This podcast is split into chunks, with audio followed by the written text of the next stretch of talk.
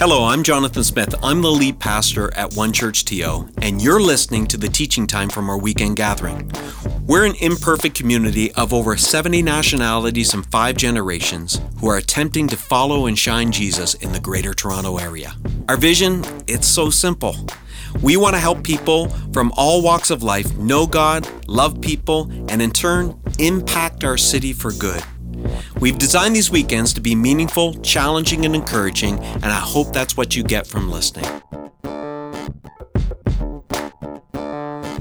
We're, we're focusing a lot on the Spirit, and uh, of course, no one, no one would think, but just to clarify, we, we are not trying to elevate the Spirit's work above that of the Father and Son, but to focus in particular on the Spirit, because the Spirit sometimes is pushed aside. Here's a biblical idea that you might want to hold on to that whatever the Father does, whatever the Son does, the scriptures regularly show us that the Spirit is the one that applies that work to our lives. And so this session, these five weeks, have been strong on how the Spirit applies the strength of God, the salvation in Christ, the hope that we have to our lives. Hey, great to see you.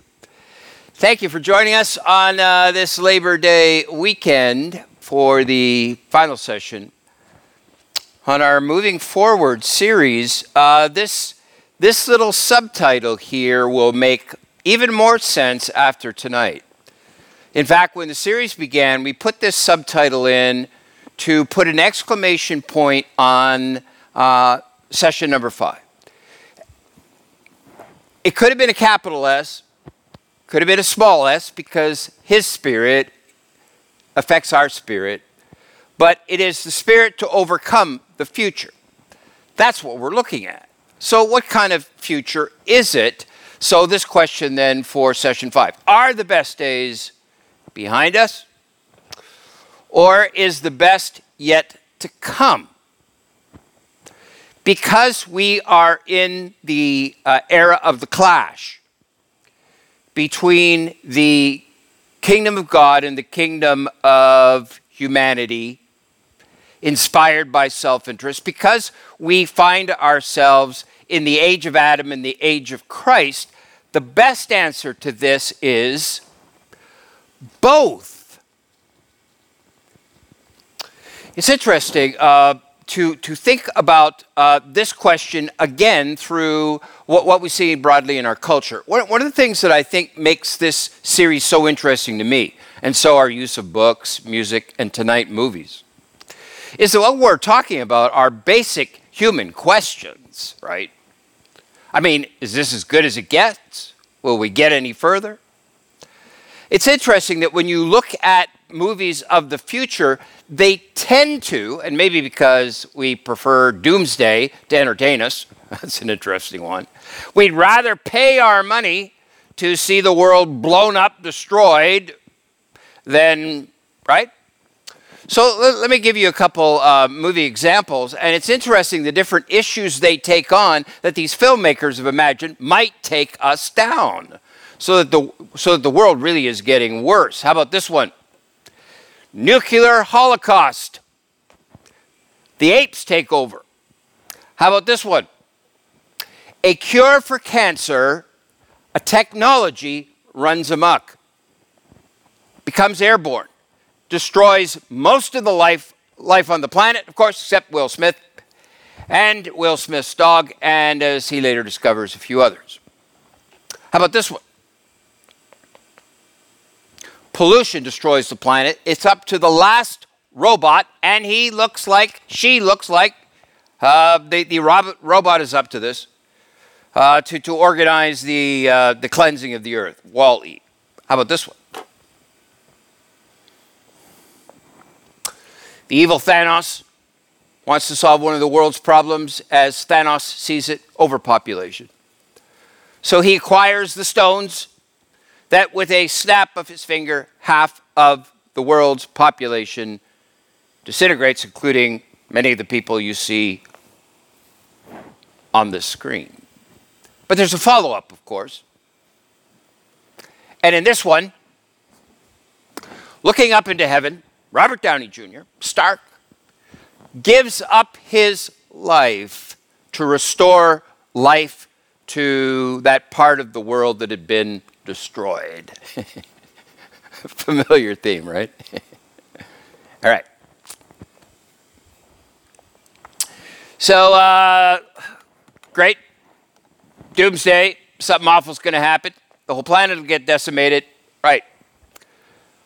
What about biblically? Now, it's interesting that there is more than one biblical view about what the future looks like. Uh, l- let me give you what I think is probably the one that is most common, and I am holding, wow, this is. Uh, this is the Sharpie of all Sharpies, by the way. I was just handed this. This is not just your average Sharpie, uh, not to be handled by, uh, by rookies. This is professionals only, professional only, a Sharpie Magnum. If you're ever invited to a Sharpie fight, okay, this is a serious, serious Sharpie. Okay, how about this one? Biblical views of the future. Uh, this one, this is the direction of the world, right? And it only gets better when Jesus comes. The redemption, the loop upward happens here. In other words, uh, extreme pessimism, yes, extreme pessimism. And what often goes with this view of the future, that it's just getting worse, is that uh, we, st- we try to imagine those people that we can blame for this. And so, whether it's an antichrist or it's a group of global scammers, we, we use this pronoun they. They have put something in the coffee. They have put something in the vaccines. They are planning to do this. They are doing that. And so we create all of these horrific scenarios that there really is a group like the Avengers or Thanos and his, right? There's a they that's actually controlling it, and we are helpless. And so the key in this case is simply that we become survivors. Uh, well, is there something else? I mean, is this the mission of the church? Hunker down? Now, that's one view that uses biblical passages to support it. Um, I think there's some truth to that, but that's not where I buy in. Here's another one. This one's interesting. Exactly opposite. This is the direction the world is going in, and Jesus appears at the end of it, at the end of it, not, not at, at this end of it to make it better, but he appears when it has gotten better. And so now it is the role of the church to bring sanctification, to bring renewal to the planet, the church. Whoa.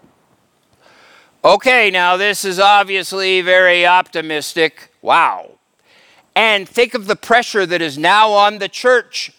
Okay, no more scandals. Yes, if you ever heard of a church scandal, no more scandals as of now right? Like we got, like we got to take it this way, and hopefully all the churches work together, and hopefully no self-interest will get into any of these churches, and hopefully as the church gathers around the planet, we'll all agree on the ways forward. We'll all know what political parties. Right. This is extremely optimistic, and now the philosophy is, hey.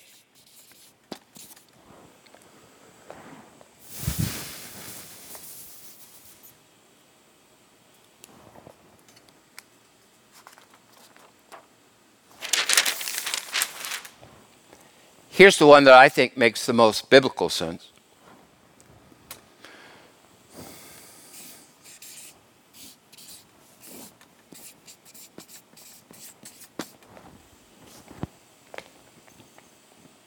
Yeah, it's getting better. In some ways, Exodus has begun. Yes, it's getting worse.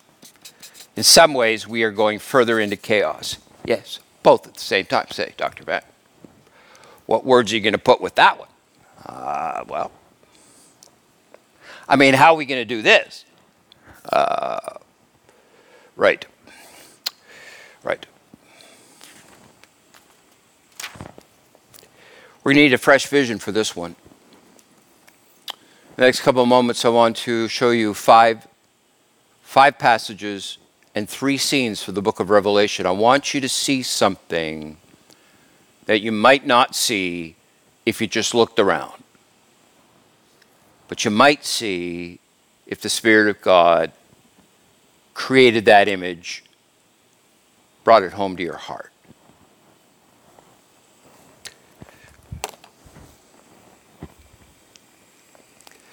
We, uh, we've, we've been talking about exile and Exodus now.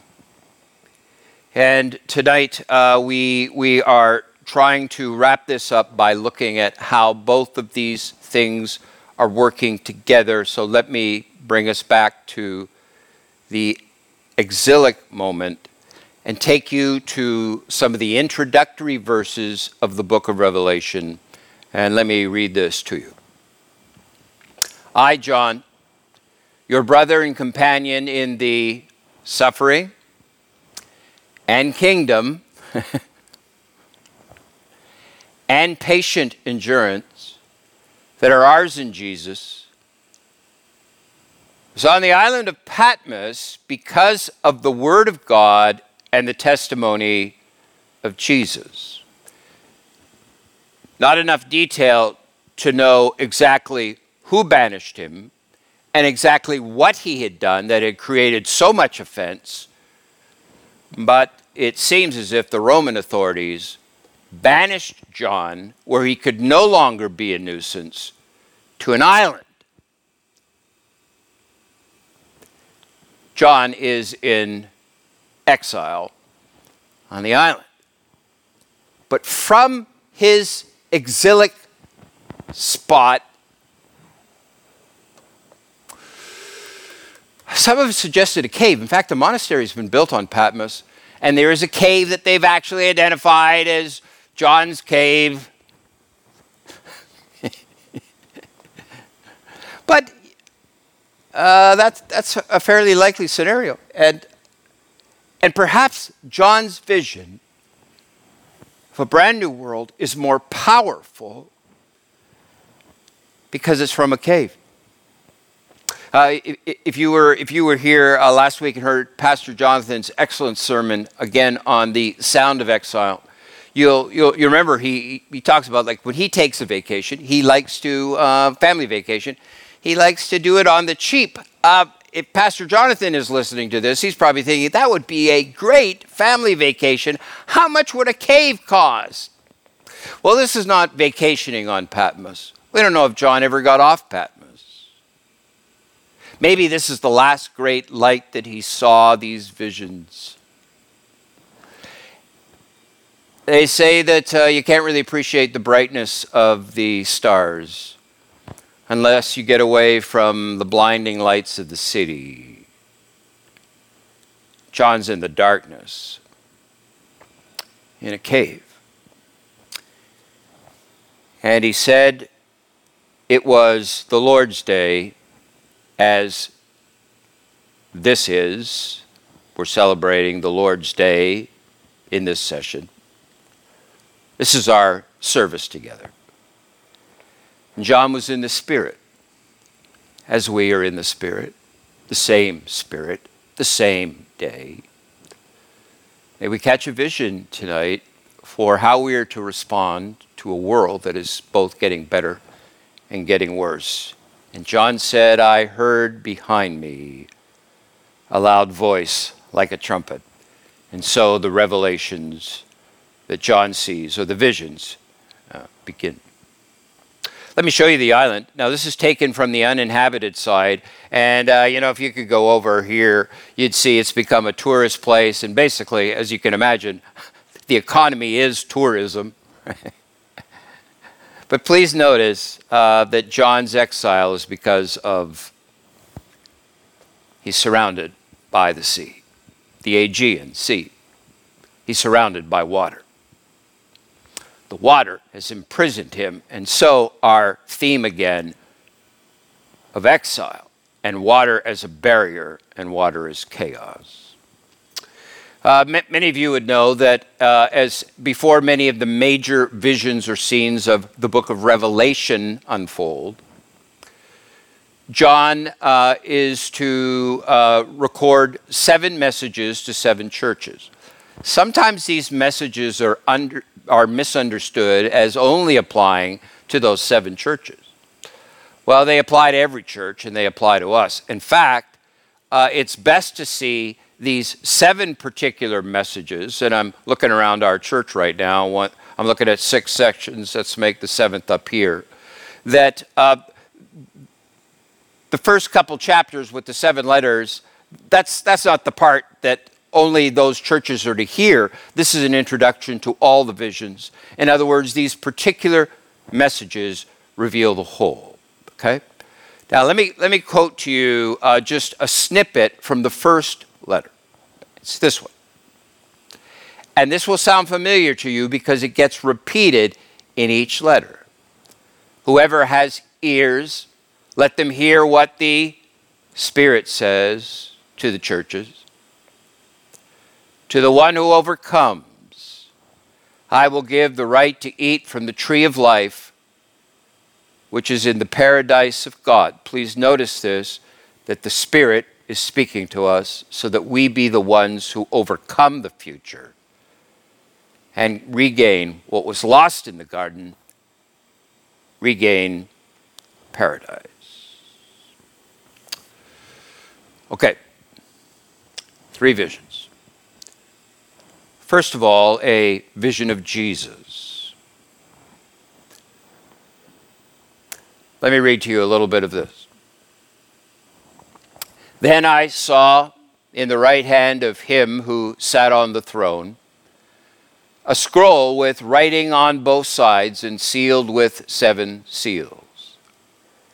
And I saw a mighty angel proclaiming in a loud voice, Who is worthy to break the seals and open the scroll?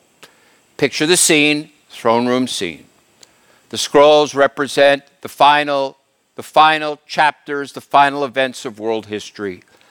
And all of a sudden, there is a moment where uh, everything is frozen because someone who is worthy needs to initiate the final actions, in other words, symbolized by opening the scrolls. But no one in heaven or on earth or under the earth could open the scroll or even look inside it. I wept and wept because no one was found who was worthy to open the scroll or look inside. Then one of the elders said to me, Do not weep. See, the lion of the tribe of Judah, the root of David, has triumphed. He is able to open the scroll and its seven seals. Pause here for a moment with me. Repeatedly, in the series of visions, John is told what he is going to see, and then he turns and sees it. This vision of Jesus at the beginning of chapter 5 is stunning.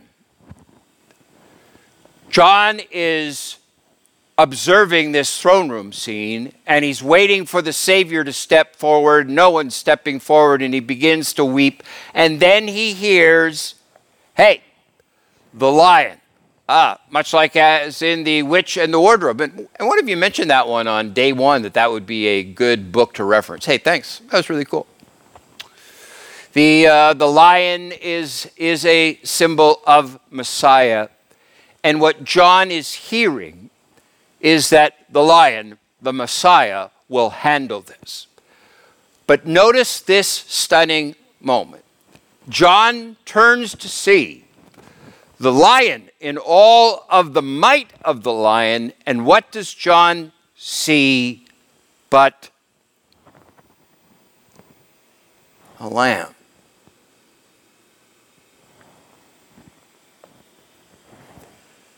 Looking as if it had been slain. Standing at the center of the throne, encircled by the four living creatures and the elders.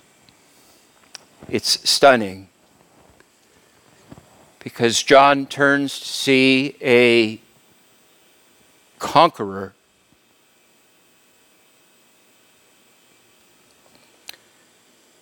and sees the lamb that's been slain. I, I think this image is meant to be dual. In other words,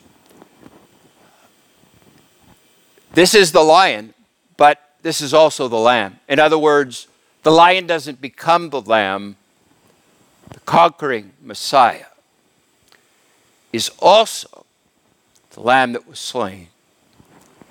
In this stunning vision to one who is in exile, maybe like you, you see that your Savior bears on his body still the marks of exile over which he has triumphed. Our champion is one who was exiled, slain, and now bears the marks of exile in a moment of triumph. John turns to see a conqueror, and he sees one who's been slain. Don't uh, Don't be too hasty to judge the spirituality of somebody based on how much it looks like they're triumphing.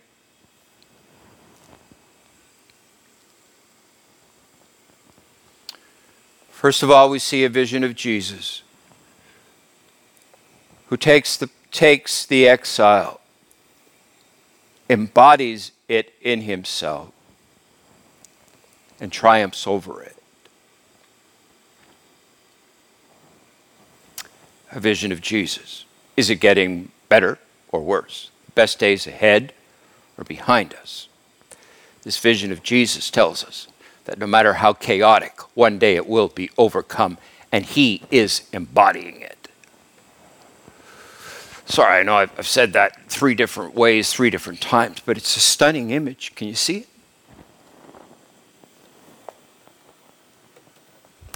Now, a vision of us. Okay, now, folks, I'm taking you to chapter 11, and some of you know chapter 11. And for some of you, uh, going back to the charts, no, I won't go back to the charts. I'm happy with this camera right here. Let's stay here. In, in, in some eschatological interpretations of Revelation, which I do not agree with, chapter 11 is about uh, some future individuals and has little to nothing to do with us, to which I say that's ridiculous. If you want to know where we fit into the story of Revelation, if you ask me, our role, what do we do in a world that's getting. Our role is embodied in the witnesses. What's our vision for what we should do in a world that's both getting better and worse? We overcome, we engage by being witnesses and these two are emblematic, represent what I'm to do, Jeff Muir's to do. Thanks again, Jen, for uh, setting all this up, for all the great stuff you do. Let's come to chapter 11. And I will appoint my two witnesses, and they will prophesy for 1,260 days clothed in sackcloth. If anyone tries to harm them, fire comes from their mouths and devours their enemies. This is how anyone who wants to harm them must die. Let's hold it here for a moment. I think this represents us. You want to know my confidence for the future? I believe the protection of God is on me as I am doing what God called me to do. And I am going to, for the rest of my days, as the Lord enables me, to never lose confidence that I am still making a difference, that I'm doing something that's worth, worthwhile to do. Because there is a protection over my life. Hey, we, li- we, like, to, we like to blame people, things don't work out. Hey, but they, I applied, but they, boy, I'd be a great Christian, but they, you know, my, my family, not Christian, you know, they. for the days that God appointed these witnesses. Nothing could touch them.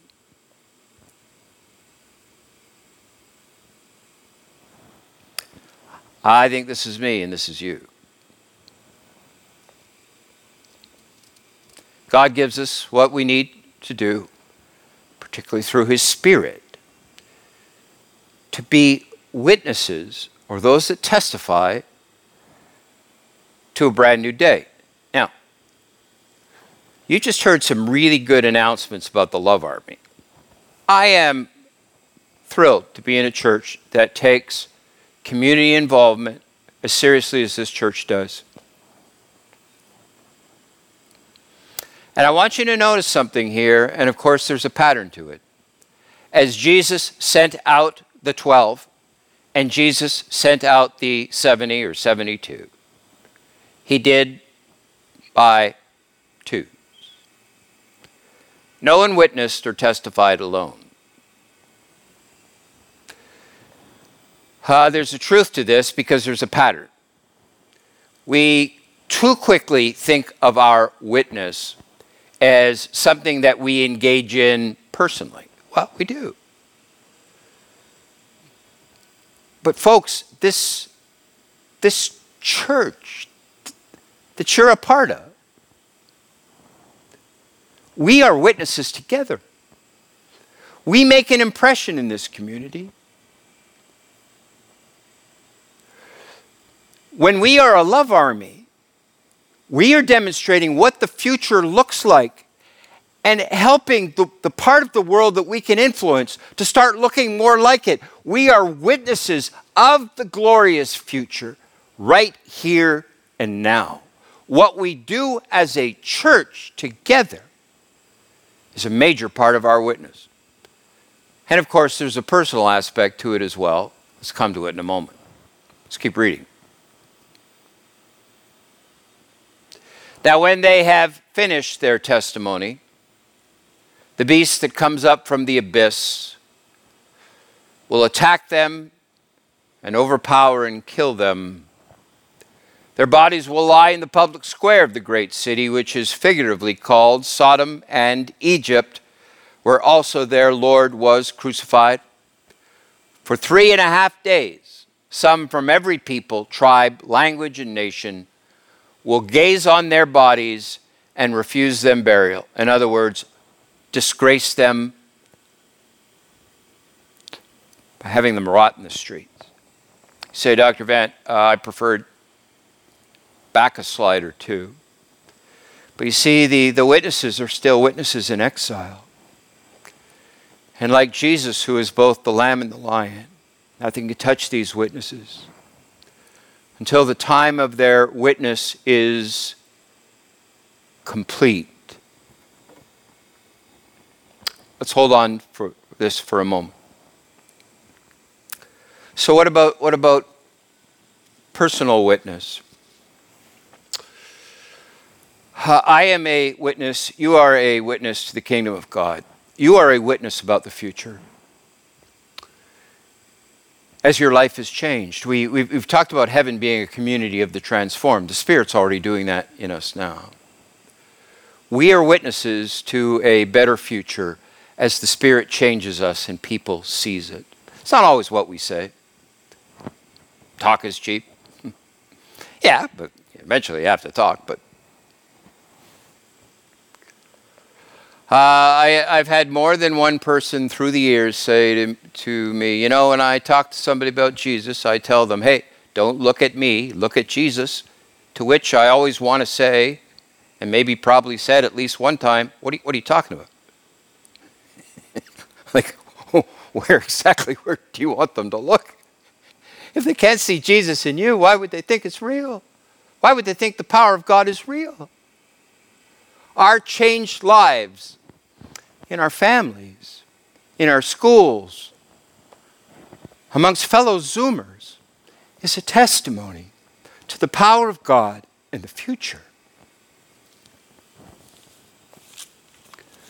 We, we witness with our changed lives. Healing is a testimony of the future.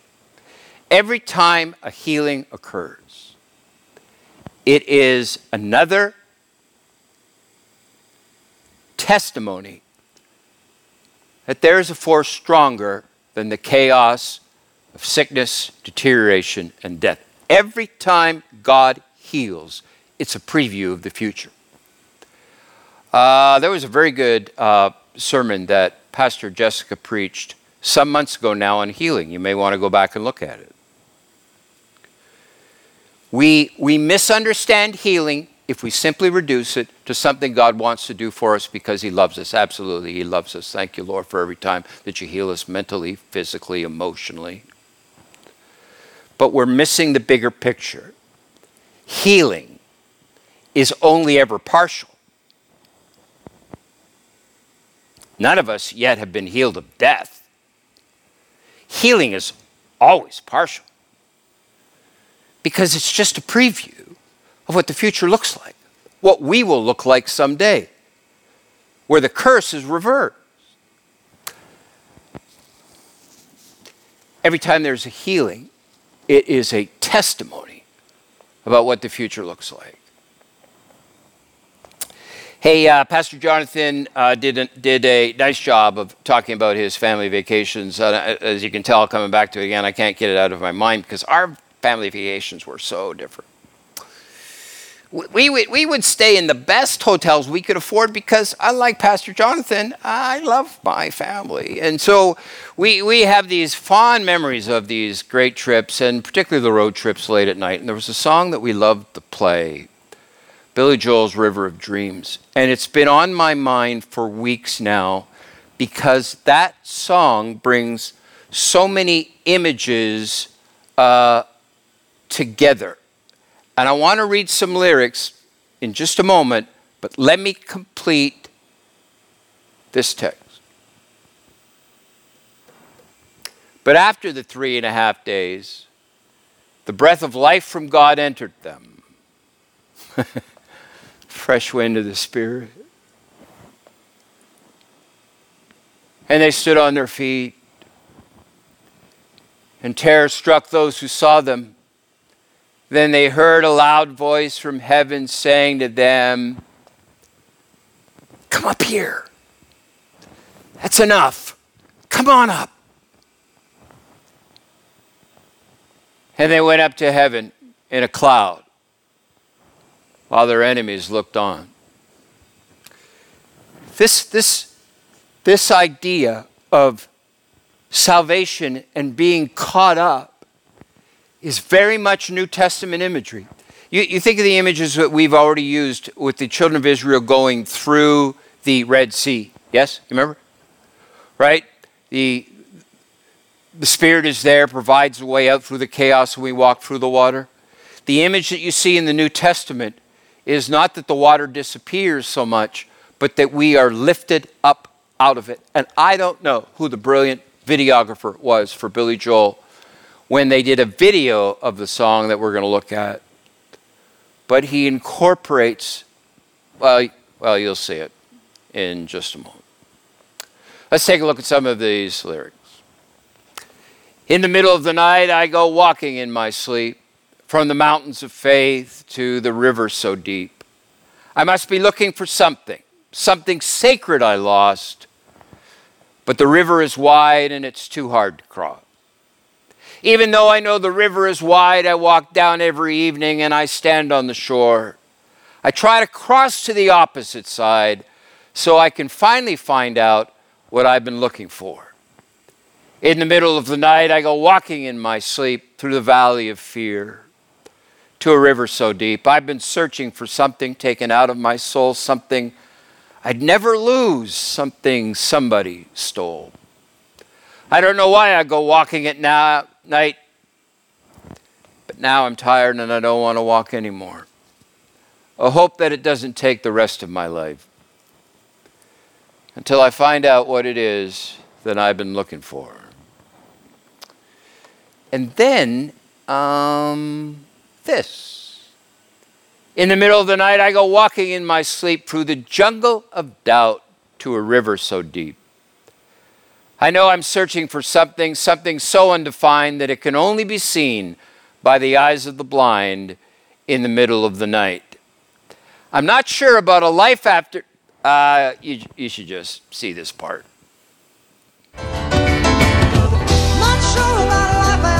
God knows I've never been a spiritual man. Baptized by fire, I wade into the river that is running through the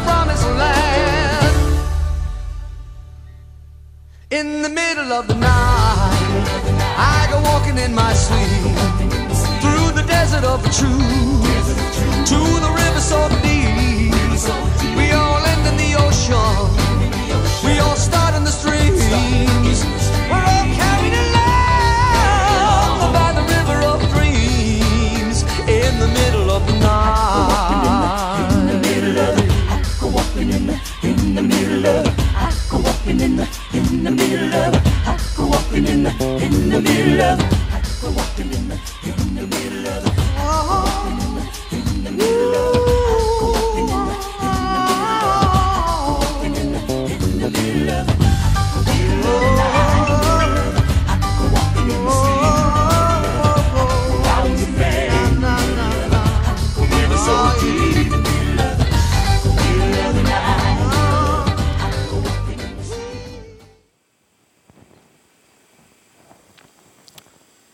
baptized into the water. You go down into the chaos. You're lowered into the depths, death. And then you're lifted up out of the water. Exodus. The imagery here is of resurrection. Dead in the water, resurrected changed in that moment to be part of the community of the transformed. One more scene from heaven. This is what heaven looks like. Then I saw a new heaven and a new earth, for the first heaven and the first earth had passed away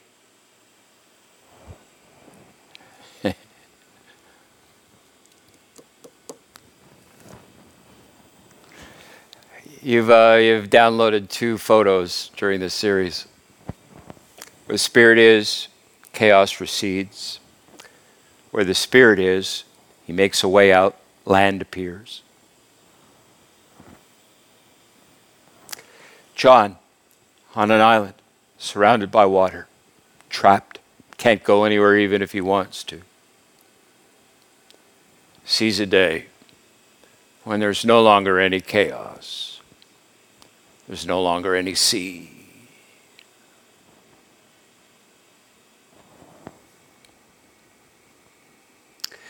The prayer that Jesus taught his disciples to pray picks up many of the themes that we have dealt with over these five weeks about kingdom, about kingdom coming, about the Lord giving us what we need, about the Lord protecting us while we do. I'm going to invite you to read it with me as we as we close. After this manner, therefore, pray ye. We're using the King James here. You want to say it with me? Pray it with me. Our Father, which art in heaven, hallowed be thy name. Thy kingdom come, thy will be done in earth as it is in heaven. Give us this day our daily bread, and forgive us our debts as we forgive our debtors and lead us not into temptation, but deliver us from evil. For thine is the kingdom, and the power, and the glory forever. Amen. Thanks for listening. If you found this helpful, we hope you join us at one of our campuses if you're in the GTA for a weekend gathering. If you're listening from somewhere else in the world, we'd encourage you to join us at onechurch.to slash live. We believe everyone can be a part of what Jesus is doing both in our community and in our city. So if you'd like to connect with us at a deeper level, visit us at onechurch.to slash next. See you next time.